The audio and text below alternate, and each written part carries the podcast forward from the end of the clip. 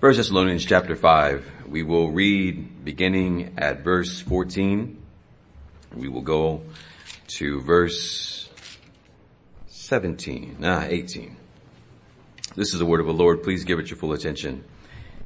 We urge you, brethren, admonish the unruly, encourage the faint-hearted, help the weak, be patient with everyone.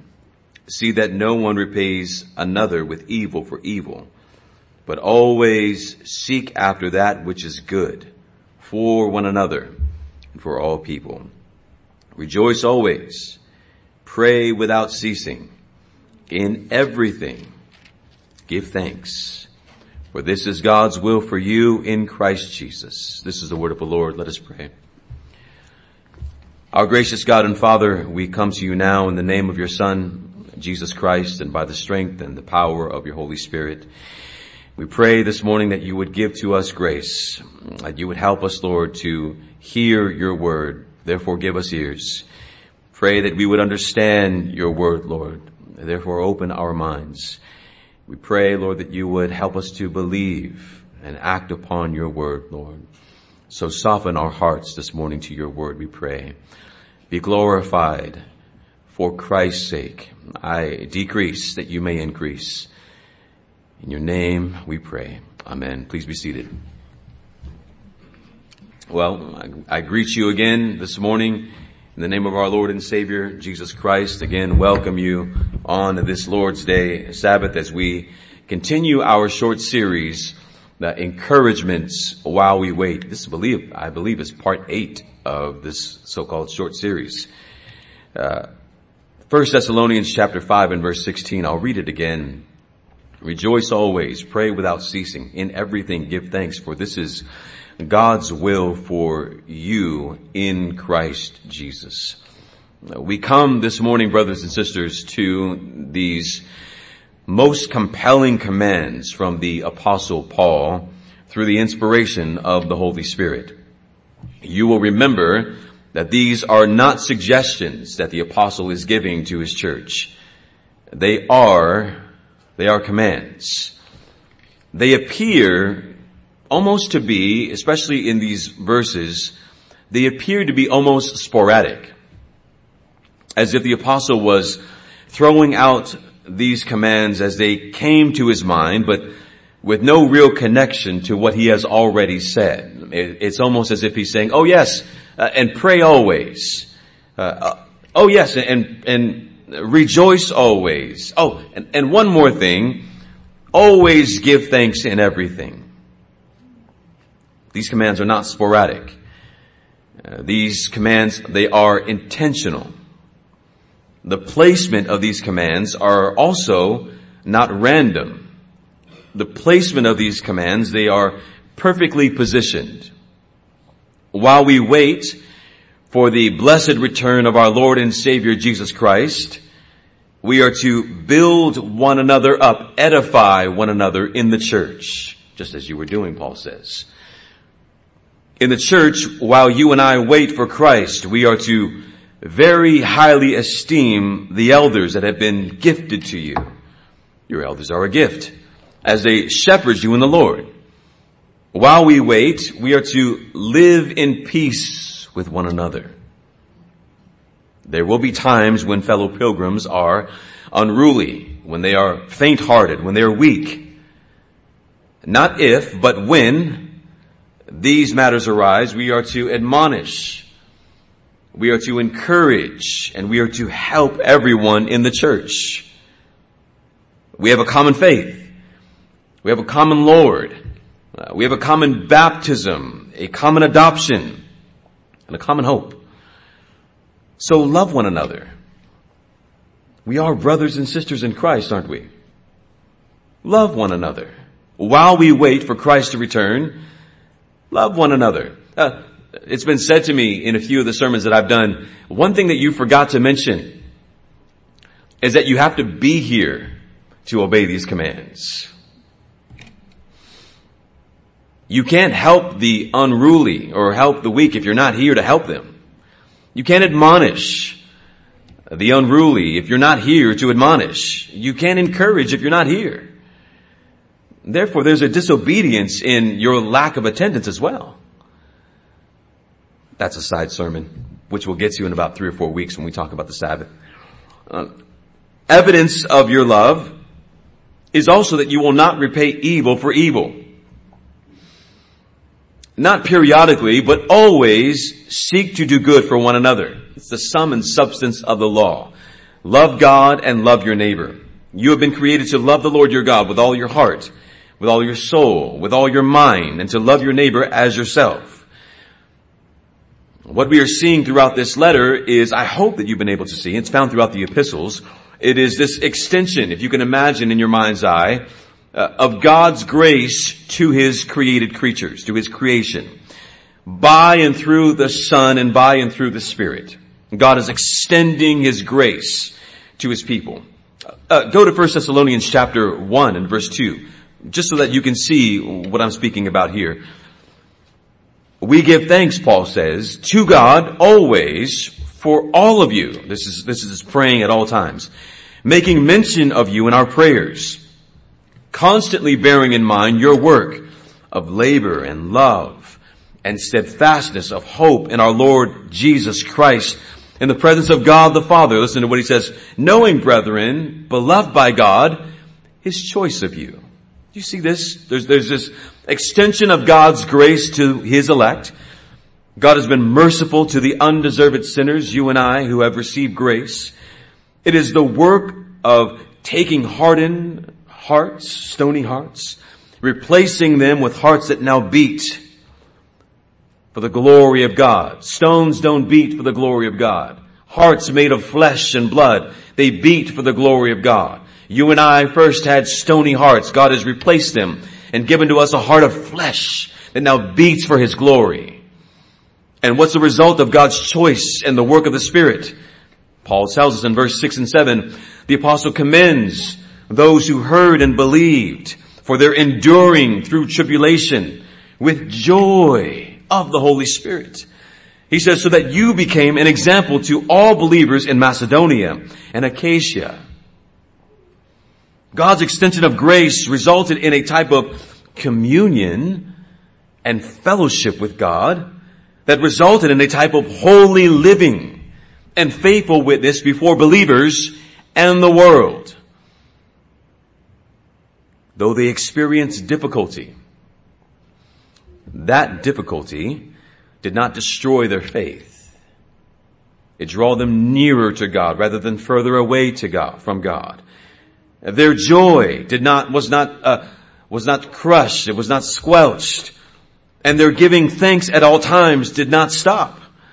Paul com- commented on their reports that he had been given about the Thessalonians from the churches of Macedonia and Achaia. He says in verse 9 of chapter 1, For they themselves report to us what kind of reception we had with you and how you turned to God from idols to serve a true and living God and to wait, as we are doing, for his son from heaven, whom he raised from the dead. That is Jesus who rescues us from the wrath to come. The Lord calls these believers into communion and fellowship with him. And it has this sanctifying effect on the saints. They receive the message, message of the gospel with joy.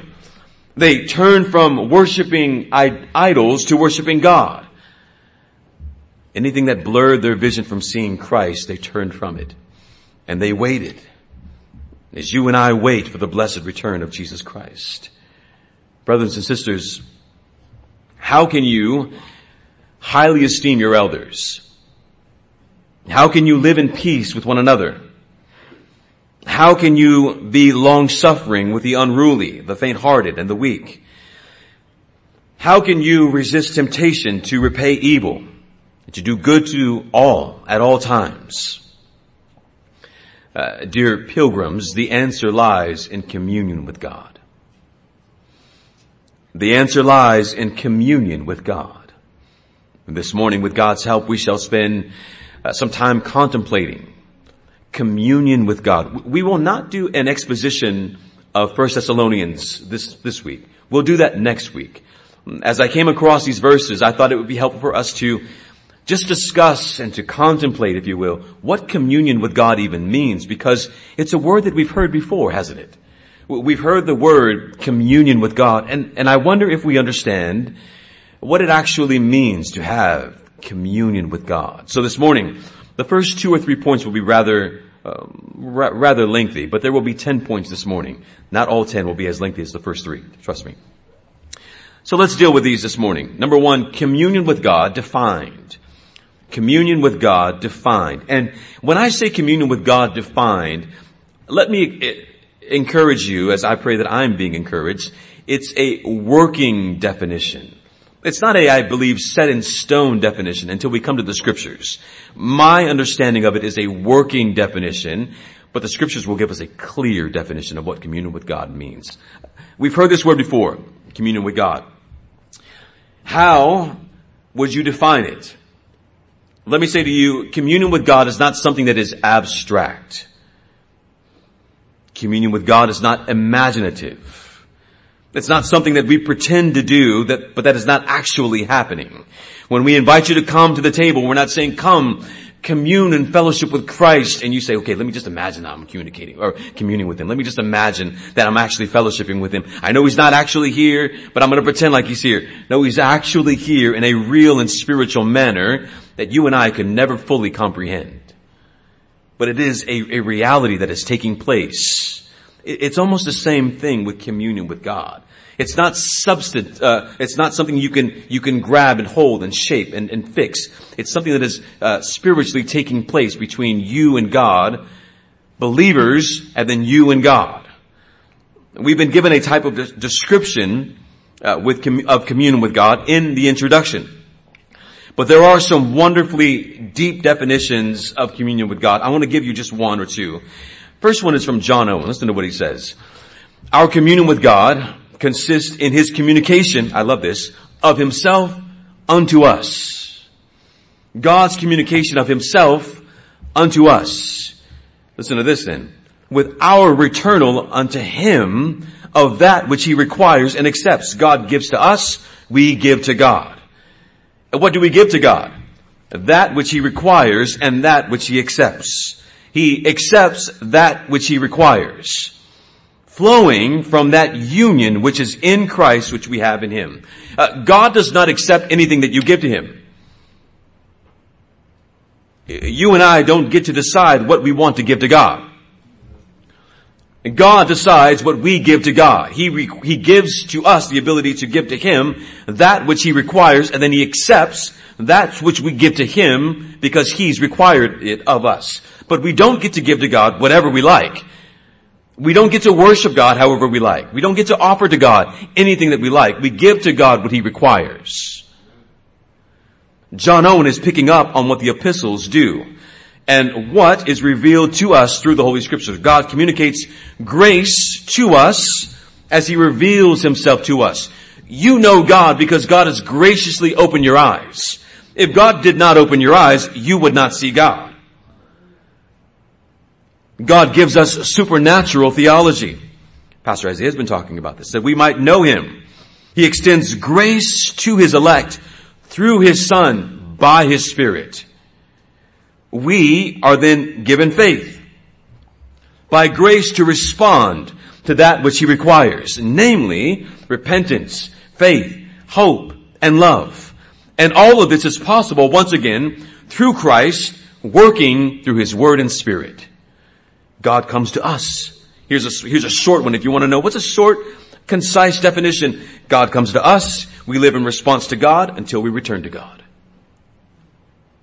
God comes to us. We live in response to God until we return to God. Over the past few sermons uh, in this series, I've heard the encouraging words, and I know that they are, they are intended to be encouraging. Uh, these sermons in Thessalonians have been very practical. I've heard it more than once. And again, while I am certain that only good is meant from this encouragement, uh, we can sometimes place practical sermons, so-called practical sermons, on the shelf just below our highly theological sermons. but we must understand they belong on the same shelf. These sermons are, I would like to call them doxological. They are, what does that mean? The expressions of, gra- of, of praise. We are calling you to express, to live a life of praise and worship in response to what you know and understand about God. Your lives should be expressions of praise, lived out of a heart love, a heart desire of what God has revealed to you. They are, if you will, heart and mind responses to our triune God in His holy inspired word. But you can't have one without the other. They are inseparable. The man who knows worships and the man who worships knows. Uh, we worship rightly because of what we know. And it is rooted in our love for God who loved us first. You see that they, they go hand in hand. They are inseparable. You cannot separate high theology from worship before God, right living. They go hand in hand. They are calling you to a more intimate communion with God, and that is what God is calling us toward. God has extended His grace and He's drawing you near to Himself by His Son, by His Spirit, to return to Him that which you and I have been created for. Worship. Well, I, I do think that there is a better definition though of communion with God. It's, it's thorough, it's more drawn out, and I do believe that we, if we really want to understand accurately what it means to have communion with God, there is one that we need to consult. God. God will tell us what God means when He calls us to communion with Himself. The perfect interpreter, obviously, of the Holy Scriptures is none other than the Holy Spirit. Chapter 1, Simon Peter, a bondservant of the apostle Jesus Christ. Okay, here we go to those who have received a faith ah, of the same kind as ours by the righteousness of our God and Savior Jesus Christ, grace and peace multiply to you in the knowledge of God and Jesus Christ our Lord. Seeing that here it is, His divine nature, I'm sorry, His divine power has granted to us everything pertaining to life and godliness through the true knowledge of Him who called us by His own glory and excellence. For by this he has granted to us his precious and magnificent promises so that by them you may become partakers, listen to this, of the divine nature. Having escaped the corruption that is in the world by lust. Now for this very reason also, applying all diligence in your faith, supply moral excellence and in your moral excellence knowledge and in your knowledge, self-control, and in your self-control, perseverance, and in your perseverance, godliness, and in your godliness, brotherly kindness, and in your brotherly kindness, love. For if all these qualities are yours and are increasing, they render you neither useless nor unfruitful in the true knowledge of our Lord Jesus Christ. For he who lacks these qualities is blind or short-sighted, having forgotten his purification from his former sins. Therefore, therefore, brethren, be all the more diligent to make certain about his calling and choosing you. For as long as you practice these things, you will never stumble. For in this way, the entrance into the kingdom, eternal kingdom of the Lord and G- Savior Jesus Christ will abundantly, abundantly be supplied to you. Whew. That is communion with God. The divine nature has granted us everything pertaining to life and godliness through the true knowledge of Him who called us by His glory and excellence. Through this calling into the new life, we have been given the precious gift of being partakers of the divine nature. Pastor Isaiah has been saying divine nature. We are partakers of divine nature. The divine life he's been saying. That's the scriptures. God lives in me and I live in him. That's the scriptures. Paul said, I am no longer my own. It is Christ who lives in me. We are no longer being corrupted by the communion of the world, but we are now communing with Christ, escaping the lust of the world. And by faith and communion with God, we are living morally excellent lives. That's holiness. We are living holy lives before God. We are growing in knowledge, which results in self-control, saying no to sin, preserving, persevering, having godliness, being found to love the brethren. Living that kind of life makes us fruitful before God. Love for the church is a fruitful life. It's grounded in communion with God. If you lack these things though, you're blind. You have no communion with God. You are short-sighted.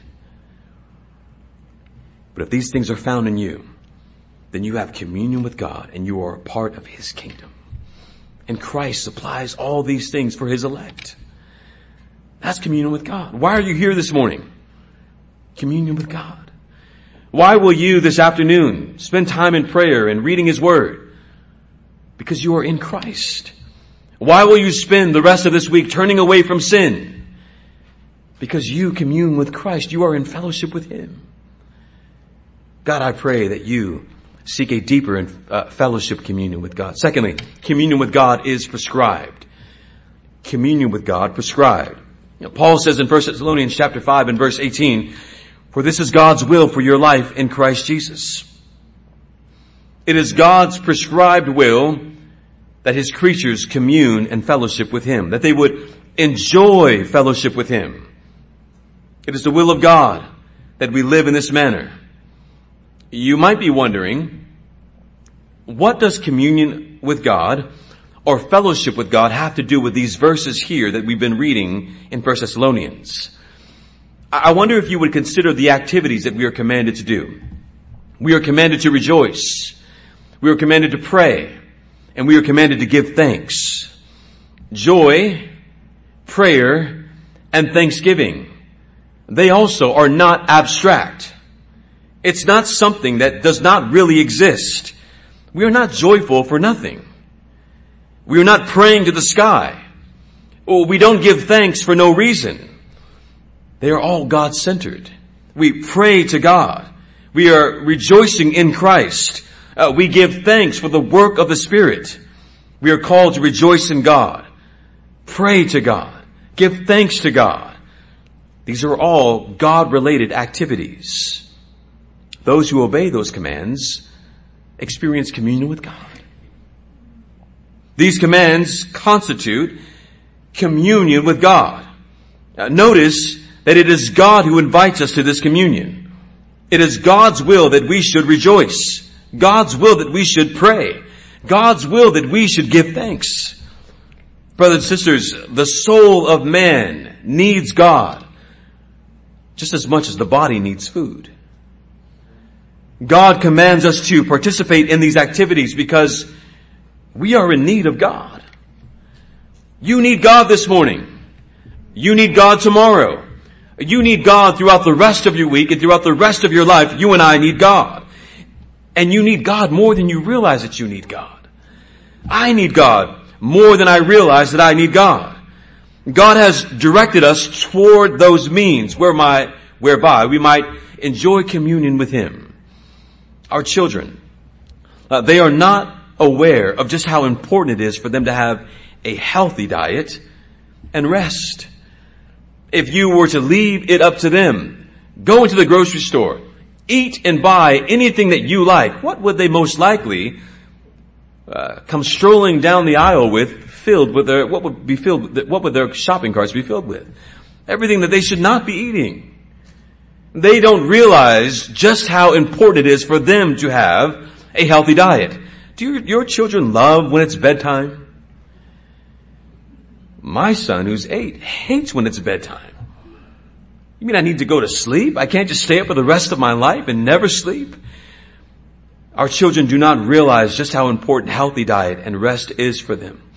They don't impo- realize how important it is for them to take, a, to take a bath, to brush their teeth,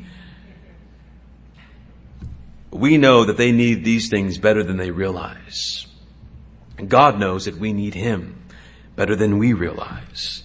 God gives us these commands so that we can enjoy fellowship and communion with Him because we need that more than we realize. How many times do you go throughout your week? I haven't prayed. How many times do you go throughout your week? I haven't even read God's Word. How many times do you go throughout your week? I haven't even been thinking about sharing the gospel with anybody. Haven't been saying no to sin. Brothers and sisters, we need communion with God more than we realize. Our souls need God. If we attempt to go throughout our life without communion with God, we will be spiritually weak. The psalmist says, my soul thirsts for you. It, my, my soul pants for you. It longs for you, he says. He is aware that he is unable to survive without God. Could this body live? Sure. Of course your body can live. But the psalmist sees his spiritual life as being even more vitally important than his own body. My soul needs God. Yeah, your body, your bodies can survive. But your bodies will eventually die and be raised to be judged with your soul if you do not have God. The devotional life of the Christian is continual communion with God. We'll talk about devotional life next week, about how we kind of slot devotions into 15, 20 minutes of our day, and that's my devotion. We'll talk more. That's a, an American ethos, not a Christian ethos. We'll talk about that more next week. Number three, these are going to start to get shorter and quicker. Communion through union with God. Communion with God through union with God. In order to have communion with God, one must be united or uh, in union with Christ. You cannot have communion with God if you are not united to His Son, the Lord Jesus Christ. How is that possible? By grace, through faith in the perfect righteousness of Christ alone. This union with Christ is a, listen to this, monergistic work. That is, it is the work of one, not the work of you and God. It's the work of one. It is monergistic, monogistic. It is the act of God the act of God's divine grace that calls, continually binds, and applies all the benefits of Christ to those who have been called by His grace. This is the effectual call, and through this effectual call of God, we are regenerated. Uh, we are given new hearts. We are converted, given godly sorrow over our sin that leads to repentance, a faith in the person and work of Christ, and we are justified. By the work of the Spirit, we are sanctified. And we have a promise that our faith in Christ shall never bring us to shame. And that He is bringing many sons to glory. So that just as the Son was glorified, so too we who have placed our faith in Christ shall be glorified. That's union and communion with God.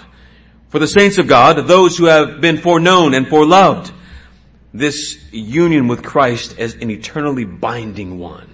You are eternally united to Christ. You will never be separated from Him. It is a relationship that cannot be changed. Once in Christ, one cannot be outside of Christ. And you're not in Christ by words. You are in Christ by faith. And faith is evidenced by the life that you live in holy love before God, which we'll get to in a moment. We are forever the adopted sons and daughters of God through Christ. Number four, communion is fueled by love. What fuels your desire to commune with God? Just being good for goodness sake? Because you won't get on Santa's list? Well, to appease your wife, to appease your husband, uh, to make sure that you don't go back to jail, to make sure that you stay out of jail, so that you will be impressive to your friends and neighbors. What fuels your communion with God? The answer should be love. Why do I seek to have communion with God? Because I love Him. Oh, why do I seek to pray? Because I love Him. Oh, why do I come to His Word? Because I love Him. Love should be the fuel that, that, that uh, flames, uh, sparks your communion with God. The Lord Jesus said in Matthew 22, 37, love the Lord your God with all your heart, with all your soul, and with all your mind. And if you love me, you will keep my commands. Love is what fuels your desire for communion with God. One may say, but it, but it does not seem as though I love Him like I should and like I know that I should. Uh, dear pilgrim, there is no one who loves God as they should. There is no one who loves God perfectly. Let me say to you, not even when you feel as though you could not love Him more, you still don't love Him. I still don't love Him as I should. I am still lacking. Even when I feel I could not love Him more, I could still love Him more. Only Christ has loved God with all of his heart, his soul, and his mind. And yet, it is the love that God has shown us that continually draws us to love him. 1 John 4:19 we love why? Why do we love? Because he first loved us. Your love for God is not rooted and grounded in your love. It's rooted and grounded in his love. Because he loved you, you can love him. Because he loves you, you are drawn to him to love him. You keep coming back because he keeps drawing you back. You keep opening your word and hitting your knees in prayer and loving your neighbor because he's working within you. But because he first loved you. God has demonstrated his love in this way. He gave his son. That just at the right time, when we were dead in our sins, God sends his son, the righteous for the unrighteous. What fuels your love for Christ? Christ's love for you. We'll talk more about this in a moment. What is evidence of your love and communion with God? Number five, communion is celebrated by obedience. Communion is celebrated by obedience. Notice the wording at this point. Communion is celebrated by obedience. Why do you obey? Out of duty? Well, yes. But your obedience is a command that is rooted in the love that God has for you that Christ has given himself for you, the righteous for the unrighteous. You and I were under the judgment of God. And God mercifully, mercifully gave to us his son and then calls us to follow him. We say, well, well, thanks for saving me, but I think I'll go my own way now. Uh, what do those uh, we see these examples in the scriptures often of Christ healing people. And oftentimes we see that after they've been healed, they are following Christ and praising Christ, uh, yelling out, Hosanna, praise be to God, blessed be the son of David. Why are they following? They are celebrating new life. You and I were only bound to sin before. You and I only knew sin. You and I only pursued sin. It was the, the desire of our hearts and God by His grace has given us new desires to love Him. And if we really love Him, then we will keep His commands. Jesus says in John 14, 21, whoever has my commands and keeps them, it is he who loves me. And he who loves me will be loved by my Father, and I will love him and manifest myself to him. This is the doxological life that we've been talking about. It's the, the type of celebration of new life. What do we do when a baby is born? We celebrate the baby. God has given us new life. You've been given a new life. What do you do with it? You give it back to the one who gave it to you. And what does he require of you? He tells you in his word. Each one of you has been brought from darkness to light. You and I can say like the man who was born blind, I once was blind, but now I see. We were dead. We were blind. We were paralyzed. We were lepers who leapt for joy after being restored, following Christ with a celebration of new life. Paul commands us in, in Romans 6.13, present yourselves to God as those who have been brought from death to life and the members of God or members of your body to God as instruments of righteousness. Uh, dear pilgrims, remember, recall when you were wandering in darkness. Recall when light was shown upon you. Recall when you were in your tomb dead. Recall when the bandages of death were, were removed from your body. Recall when you were given faith to believe. Recall when you began to hate your sin as God hates it. Recall when you suddenly had a desire for God's Word. Eh, remember when you wanted to read the whole Bible? Remember when you wanted to know every single thing about the Word of God? Remember when you first came to church and you were so excited. You, you were here early. Oh my gosh. You even went to classes that we had before church. You were excited to know anything and everything about God, His Word, His church. Have you lost the desire to celebrate? Is there no longer need for celebration?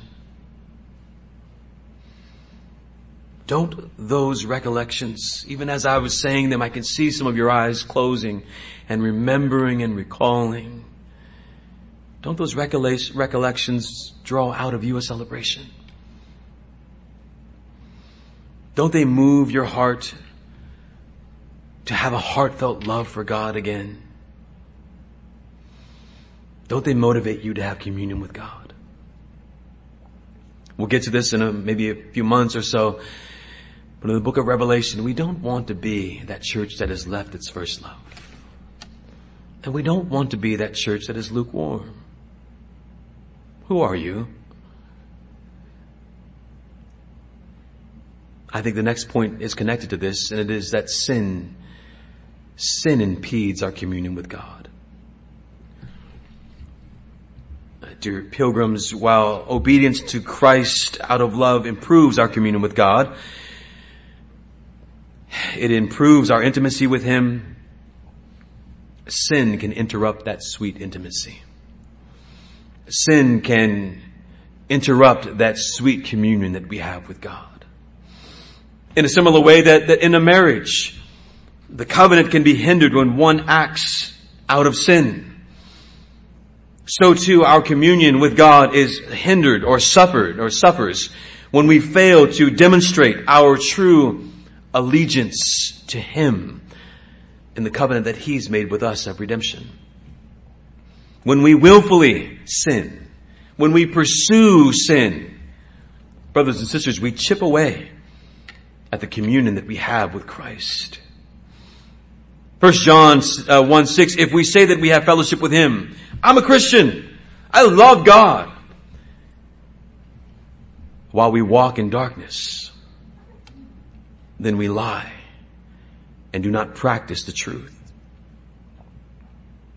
Brothers and sisters, ask God to help you hate sin. To hate sin as He hates sin. Ask God to help you to put sin to death before sin puts you to death. Remember, just as you have been made alive together with Christ, you've also been baptized together with Him in His death. We are no longer bound to the corruption of our flesh because of the work of Christ. Our old selves have died to sin. We've been buried with Christ. Consider yourselves dead to sin and alive to Christ. When you were in darkness, sin was your and my goal. It was our satisfaction. It was the purpose for our lives. Now, you are in the light. So walk as children of the light. Live to glorify God, not the flesh. The Son and the Spirit dwell within you. You have been loved by the Father.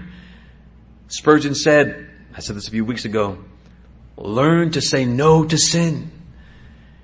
And it will be more valuable to you than learning the language of Greek and Latin.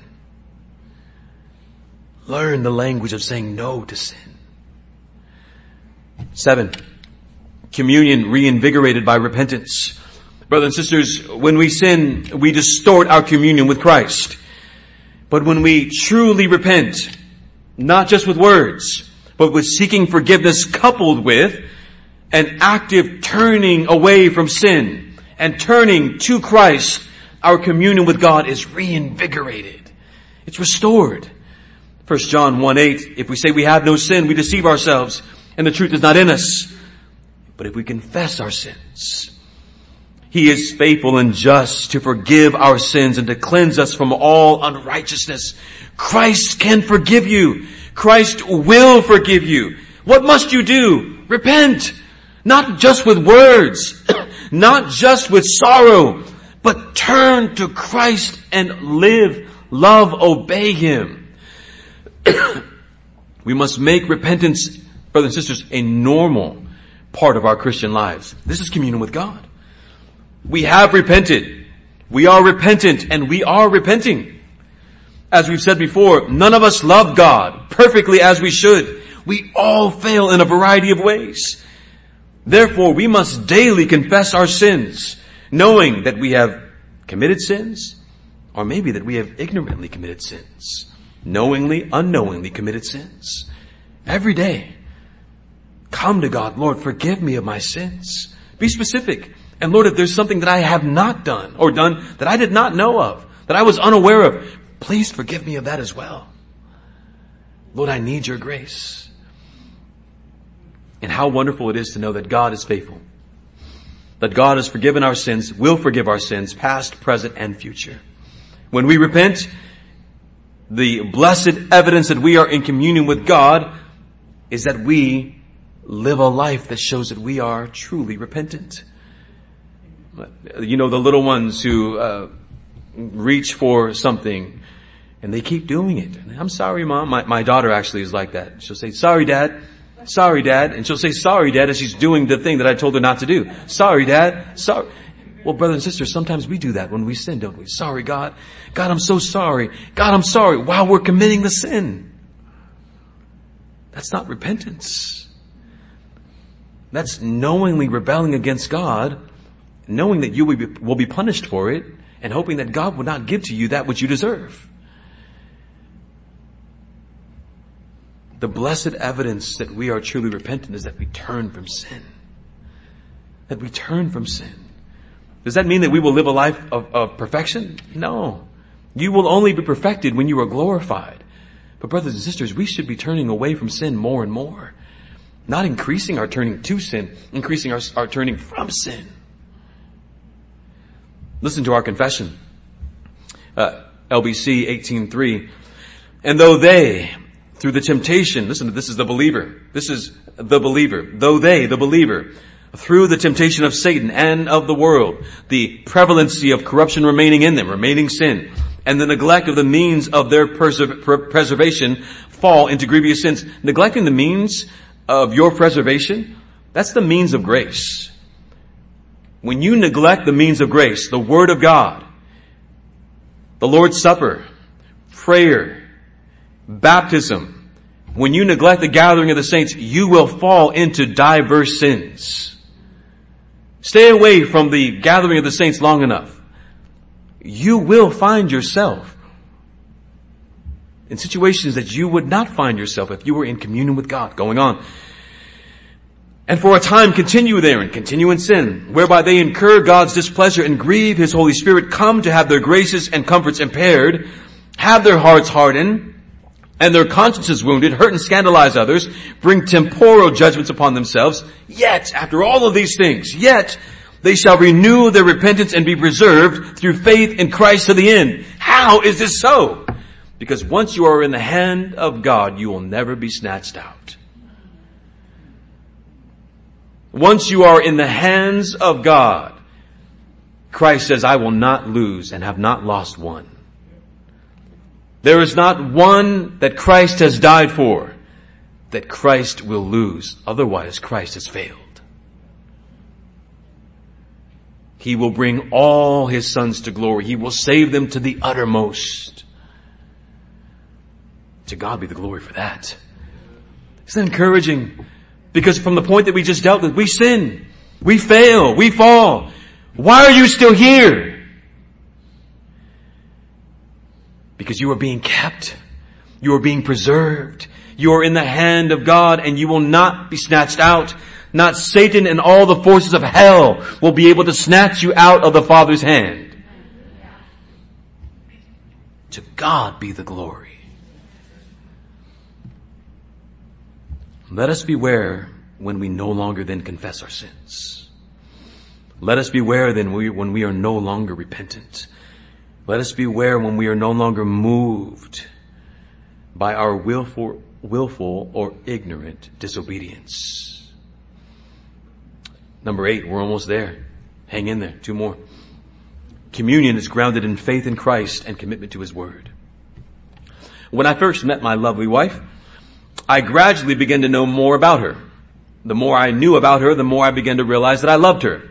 It was progressive. The more I learned, the more I loved. But learning came first. Not love. It was the same for her, unfortunately. Unfortunately for her, it was not love at first sight. Uh, who can blame her, right? She had to learn, it took her a lot longer to learn for whatever reason. Uh, I learned one week, bam. For her, it took like two years. Uh, she learned and then she loved. Is it the same with our love and communion with God? Do we learn first? Is communion with God first based upon knowledge? Well, yes and no.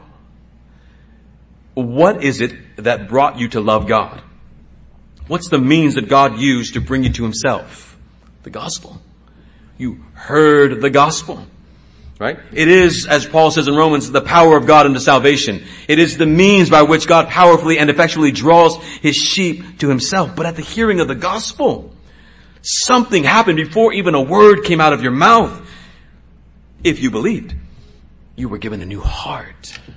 So there is this simultaneous thing happening of knowing, understanding, but you are only able to understand because God opens your minds to know. How many times have you shared the gospel with someone and they go, I just don't get it. Doesn't make sense to me. And you're like, I, I didn't even make this one up. I actually read this one the way it's supposed to be said. And they still don't get it. Why don't they get it? Because it's a supernatural gift from God. Only God can open the minds of His elect. Only God can open the minds of His sheep. Only the sheep of God hear His voice. So there's a hearing, a knowing, and then a, a heart, a heart longing for what is being said. You are learning at the same time that you are loving. They're happening at the same time. You're given new minds to understand. You're given a new heart with desires that long as the deer for communion with God. So there is information given, but it's supernatural that can only be understood by someone who loves God. And you can only love God if God allows you to love Him. It's not a merely a two times two equals four. It's not that kind of information. It's the evangel. It's the gospel, the good news. And we are only able to joyfully, from our hearts, receive this good news because of this infused grace by the Spirit of God. We love because we've been empowered to love. And what do we do with that love? We increase in knowledge of the one who first loved us. As we increase in knowledge of God, what happens as we increase in understanding of God? Or I should say knowledge of God. How should, what happens to us? Love increases. We are called to love God with our hearts, uh, to use all of our strength and uh, strength and put forth effort to know Him with what? Our minds. And this will require work. A lot more work than just reading a, a daily bread every other day. It will require you to know His Word. Brothers and sisters, do you read God's Word? Do you read, and this is, this is in no way, shape, or form to put down the Proverbs or the Psalms. Do you read anything other than the Proverbs or the Psalms though? It's all God's Word. Do you read anything other than that? God has graciously revealed himself to us in his word. Do you want to know him? Prove it. We don't get to just say, yeah, I want to know him. I really, really do. Okay. And then live the rest of our week not making any pursuits, any steps toward God. Do you want to know him? How do you show that? How do you show that you really want to know God? The will of God for his creatures is to commune with him, to, to know his plan of redemption to understand the blessed covenant that he's made that will not fail, to know the, we know the plans and futures of God, future of God in his word. It's all there. Do you study, read his word? Or is everything else more a priority? And if that's so, then maybe you are not at least making the efforts to commune with God that God is calling you to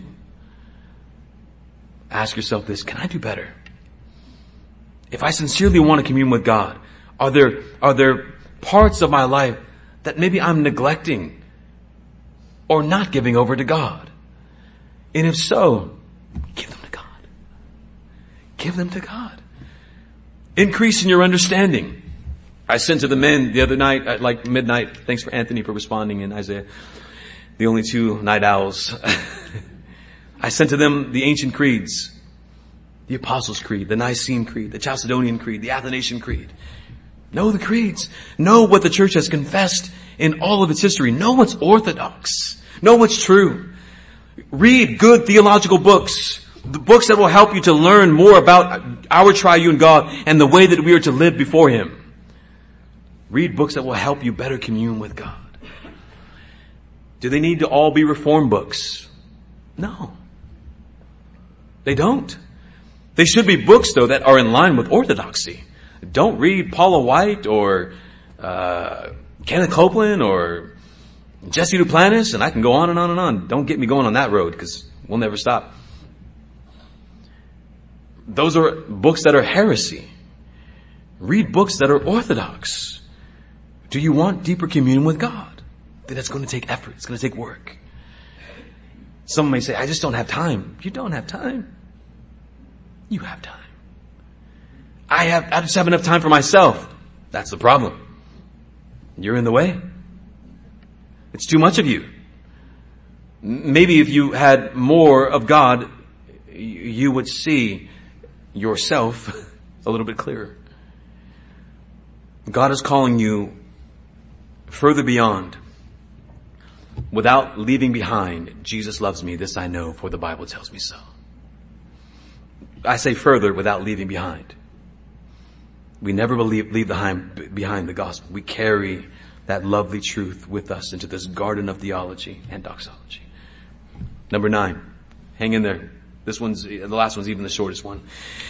Communion evidenced by love and service. Over and over again, we are commanded to love. How do you know that you love? You serve. How do you know that you love? Love is evidenced by service. In 1 Corinthians chapter 8, the apostle is uh, reprimanding those who have superior knowledge. They are those who uh, were putting down new believers who were eating food that was sacrificed to idols. And Paul was reprimanding them because they were using their superior knowledge to reprimand, but also reprimand, almost reprimand as being a stumbling block to new believers. New believers were feeling as though they were unworthy of being Christians because they did not know what those who had superior knowledge knew. So Paul's response to them is this, hey guys, knowledge makes one conceited, but love edifies or builds up people. If anyone thinks they know anything, he's not yet known what he ought to know. But if anyone loves God, he's known by God. You have knowledge? Here's the way you use it. Love and serve. There would have been a gentler, kinder, more winsome way to help these new believers than turning them completely away. Communion is evidenced by love and service to God.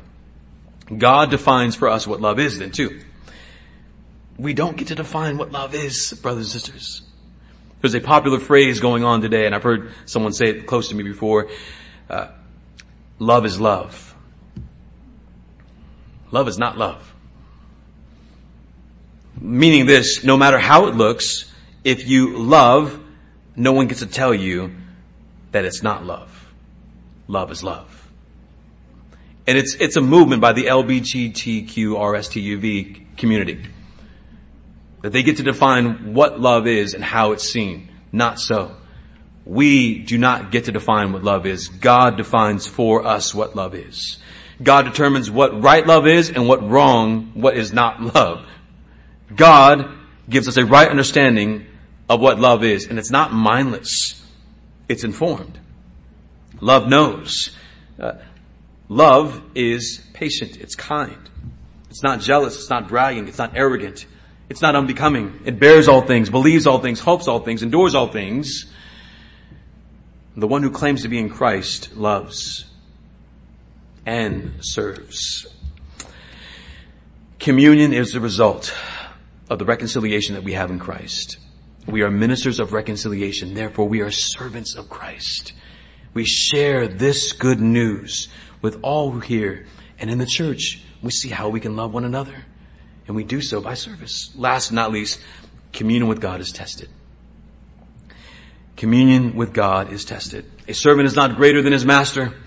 If they persecuted me, they will also persecute you, Christ says. Your and my communion will be tested. It will be tested through fire to reveal its genuineness. Not so that God knows whether or not you're true,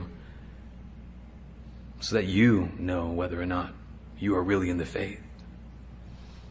We have two options if we are true believers.